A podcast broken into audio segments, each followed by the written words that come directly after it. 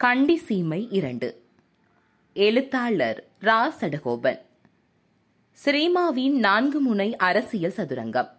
ஆயிரத்து தொள்ளாயிரத்து ஐம்பதுகளில் தொடர்ந்து வந்த ஒன்றரை தசாப்த காலம் இலங்கை திருநாட்டை சிங்கள நாடாக மாற்றுவது தொடர்பான முயற்சிகளிலேயே கழிந்தது அதனால் தமிழ் முஸ்லிம் சிறுபான்மையினர்கள் தமது எதிர்ப்பை தொடர்ந்து வெளிக்காட்டி வந்தனர். இதனால் அவ்வப்போது இரத்த கலரிகளும் போராட்டங்களும் சத்தியாகிரகங்களும் வெடித்த வண்ணமே இருந்தன. ஐக்கிய தேசிய கட்சியை சேர்ந்த இலங்கையின் முதலாவது பிரதமரான டி எஸ் சேனநாயக்கவால் ஆரம்பிக்கப்பட்ட இனவாத கொள்கைகளை அடுத்து வந்த அனைத்து பிரதமர்களும் உள்ளது உள்ளபடியாகவே முன்னெடுத்தனர். ஆயிரத்து தொள்ளாயிரத்து அறுபத்தி ஓராம் ஆண்டு நாடு முற்றிலும் சிங்களமயமாக்கப்படுவதை எதிர்த்து பெடரல் கட்சி மீண்டும் ஒரு சத்தியாகிரக போராட்டத்தை ஆரம்பித்தது.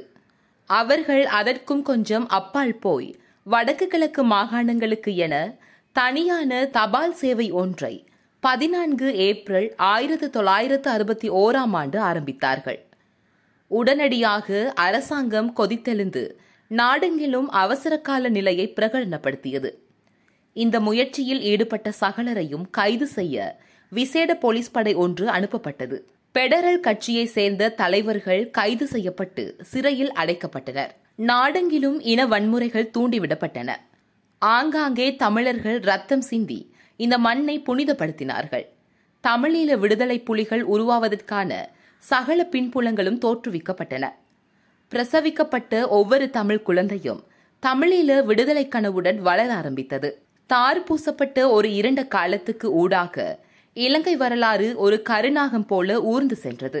ஆயிரத்து தொள்ளாயிரத்து அறுபத்தி நான்காம் ஆண்டு மீண்டும் ஒரு பொது தேர்தலை எதிர்கொள்ள வேண்டிய ஒரு நிலைமை ஏற்பட்ட போது வியூகம் அமைத்து மும்முனை தாக்குதலுக்கு தயாரான எதிர்க்கட்சியான ஐக்கிய தேசிய கட்சியை எவ்வாறு முறியடிக்கலாம் என கபட எண்ணங்களுடன் பல்வேறு வழிமுறைகளை யோசித்து பார்த்த திருமதி பண்டாரநாயக்க அம்மையார் ஐக்கிய தேசிய கட்சியின் மும்முனை தாக்குதலுக்கு எதிராக நான்கு பக்க தாக்குதலுக்கு தயாரானார். இதன் பிரகாரம் அவர் முதல் நடவடிக்கையாக ஐக்கிய தேசிய கட்சியின் நாடாளுமன்ற அங்கத்தவர்களுடன் ரகசியமாக பேச்சுவார்த்தைகள் நடத்தி அவர்களுக்கு பதவியும் பட்டமும் பணமும் தருவதாக தன் அரசாங்கத்தை நோக்கி கவர்ந்தெழுத்தார் மற்றும் ஒரு கபட நடவடிக்கையாக தனது கட்சி சோசலிச கொள்கைகளின் நட்புறவு கட்சி என்று கூறிக்கொண்டு தேர்தலின் போது இலங்கை சமசமாஜ கட்சி மற்றும் கம்யூனிச கட்சி ஆகிய கட்சிகள் போட்டியிடும் தேர்தல் தொகுதிகளில் தமது கட்சி போட்டியை தவிர்த்து கொள்ளும் எனவும்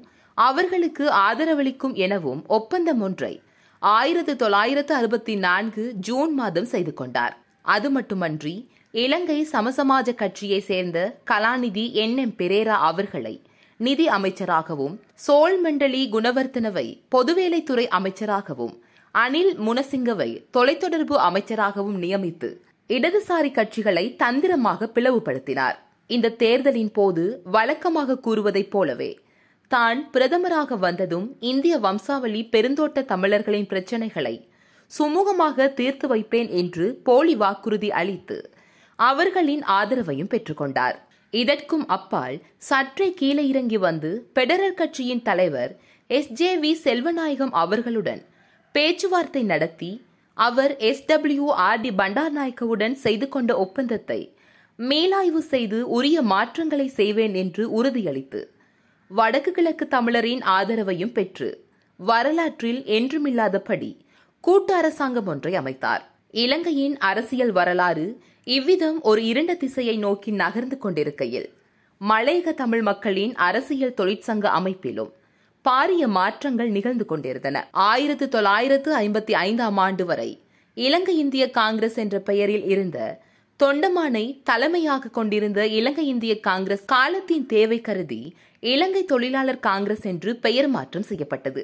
இந்தியாவின் பெயரையும் இந்திய கொடியையும் இந்திய தேசிய கீதத்தையும் தம் தோள் மீதும் நெஞ்சிலும் சுமந்து கொண்டு பத்து லட்சத்துக்கும் மேற்பட்ட மக்கள் இலங்கை என்ற இந்த நாட்டுக்குள் ஏன் வாழ வேண்டும்? அவர்களை இந்தியாவுக்கே அனுப்பிவிட்டால் என்ன? என்ற வன்மையான துணியில் செயல்பட்டு வந்த சுதந்திரத்துக்கு பின்னரான இலங்கை அரசாங்கங்கள் ஓரளவுக்கு தமது நோக்கத்தினை பூர்த்தி செய்திருந்தன. எனவே இலங்கையில் வாழ்ந்த இந்திய வம்சாவளி தமிழ் மக்கள் தொடர்ந்தும் இந்திய வம்சாவளி என்ற அடைமொழியை தமக்கு முன் போட்டுக்கொள்ள வேண்டுமா? என்ற கேள்வி அவர்களுக்கு முன் பூதாகரமாக எழுந்து நின்றது. இத்தனை காலமும் அதனை அவர்கள் ஒரு சிலுவையாகத்தான் சுமந்து கொண்டிருக்கிறார்கள் என்பது அவர்களுக்கு புலப்படாமலேயே இருந்தது. இலங்கை தொழிலாளர் காங்கிரஸ் அமைக்கப்பட்ட பின்னரும் கூட அதற்குள் தலைமைத்துவ போட்டியும் பல்வேறு குழு அரசியலும் இருந்து கொண்டுதான் இருந்தது. ஏ. அசீஸ் தலைமைத்துவத்தை கைப்பற்ற பல முயற்சிகளை செய்தார். ஆயிரத்தி தொள்ளாயிரத்து ஐம்பத்தி நான்காம் ஆண்டு ஹெட்டனில் இடம்பெற்ற பேராளர் மாநாட்டில் தலைமைத்துவத்துக்கான தேர்தல் நடந்தபோது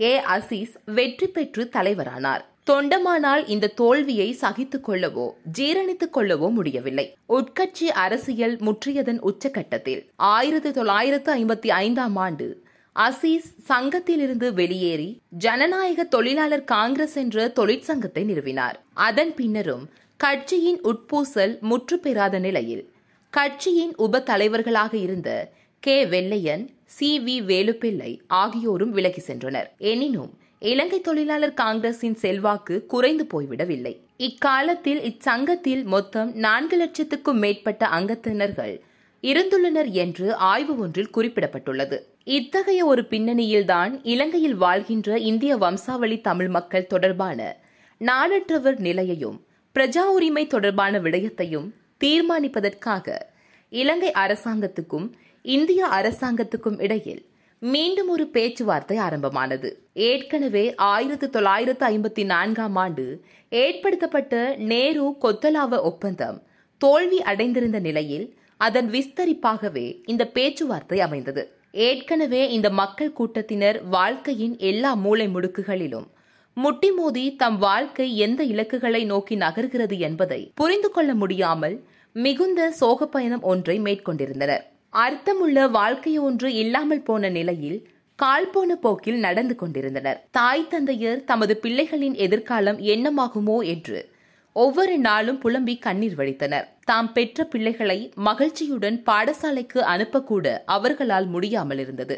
பிள்ளைகள் தாங்கள் பாடசாலைக்கு போக வேண்டும் என்று அடம் பிடித்தாள். நீ படிச்சு அரச உத்தியோகத்துக்கா போக போற? என்று ஓங்கி கன்னத்தில் அறைந்த சம்பவங்களும் மலையக மக்கள் வரலாற்றில் ஆங்காங்கே பதியப்பட்டுதான் உள்ளது. பிரஜா உரிமை என்ற அடிப்படை மனித உரிமை ஒரு மனிதனுக்கு ஒரு நாட்டில் இல்லாமல் போனால் அவன் நிலைமை உடலிலிருந்து உயிரை பிரித்து எடுத்துவிட்ட ஒரு நிலைமை போன்றதுதான். அவனால் ஏனைய பிரஜைகள் போல் தம் வாழ்வை சகஜமாக நடத்தி கொண்டு போக முடியாது. அவனது கால்கள் கூட இந்த மண்ணில் படக்கூடாது என்று தடை விதித்துவிட்ட ஒரு கையறு நிலை. அவர்களுக்கு அரசாங்கத்திடம் இருந்து கேட்டு பெற்றுக்கொள்ள வேண்டும் என்ற அடிப்படையில் எல்லா உரிமைகளும் மறுக்கப்பட்டுவிட்டன கல்வி கற்கும் உரிமை. அரசாங்க உத்தியோகம் பெறும் உரிமை சொந்தமாக காணி துண்டு ஒன்றை வாங்கும் உரிமை தமக்கென வீடு ஒன்றை கட்டிக்கொள்ளும் உரிமை வெளிநாட்டுக்கு செல்ல கடவு சீட்டு ஒன்றை பெற்றுக்கொள்ளும் உரிமை அரசாங்க வைத்தியசாலைக்கு சென்று குழந்தை பெற்றுக்கொள்ளும் உரிமை தமக்கு ஒரு குழந்தை பிறந்துள்ளது என்பதனை பிறப்பு இறப்பு பதிவு சட்டத்தின் கீழ் பதிவு செய்யும் உரிமை. ஒரு கிராம சேவகரின் சேவைகளை பெற்றுக்கொள்ளும் உரிமை. அரசாங்க அதிபரின் சேவைகளை பெற்றுக்கொள்ளும் உரிமை. உள்ளூராட்சியின் நிர்வாக அமைப்புகளின் சேவைகளை பெற்றுக்கொள்ளும் உரிமை. பிரதேச செயலகங்களின் சேவைகளை பெற்றுக்கொள்ளும் உரிமை. இப்படி மறுக்கப்பட்ட உரிமைகளின் பட்டியல் இன்னும் நீண்டு கொண்டே போகும். இப்போதும் கூட பிரஜா உரிமை வழங்கப்பட்ட பின்னரும் கூட இந்த உரிமைகளில் சில மறுக்கப்பட்டு கொண்டுதான் இருக்கின்றன. அதன் காரணமாக நாம் இப்போதும் இந்த நாட்டில் ஒரு மூன்றாம் தர பிரஜைதான் என்ற உணர்வுடன் தான் வாழ்ந்து கொண்டிருக்கிறோம். காலனித்துவ காலத்தின் அடிமை சின்னமாக லயக் காமிராக்களில் நமது மக்கள் வாழ்ந்து கொண்டிருக்கும் வரை நாம் அடிமைத்தனத்திலிருந்து மீண்டு விட்டோம் என்று கூற முடியாது. நான் எழுதும் இந்த காலத்தின் வரலாறு ஒரு கண்ணீரின் வரலாறாகவும் இருந்துள்ளது என்பதனை மீண்டும் ஒரு முறை கூறி வைக்கிறேன். தொடரும்.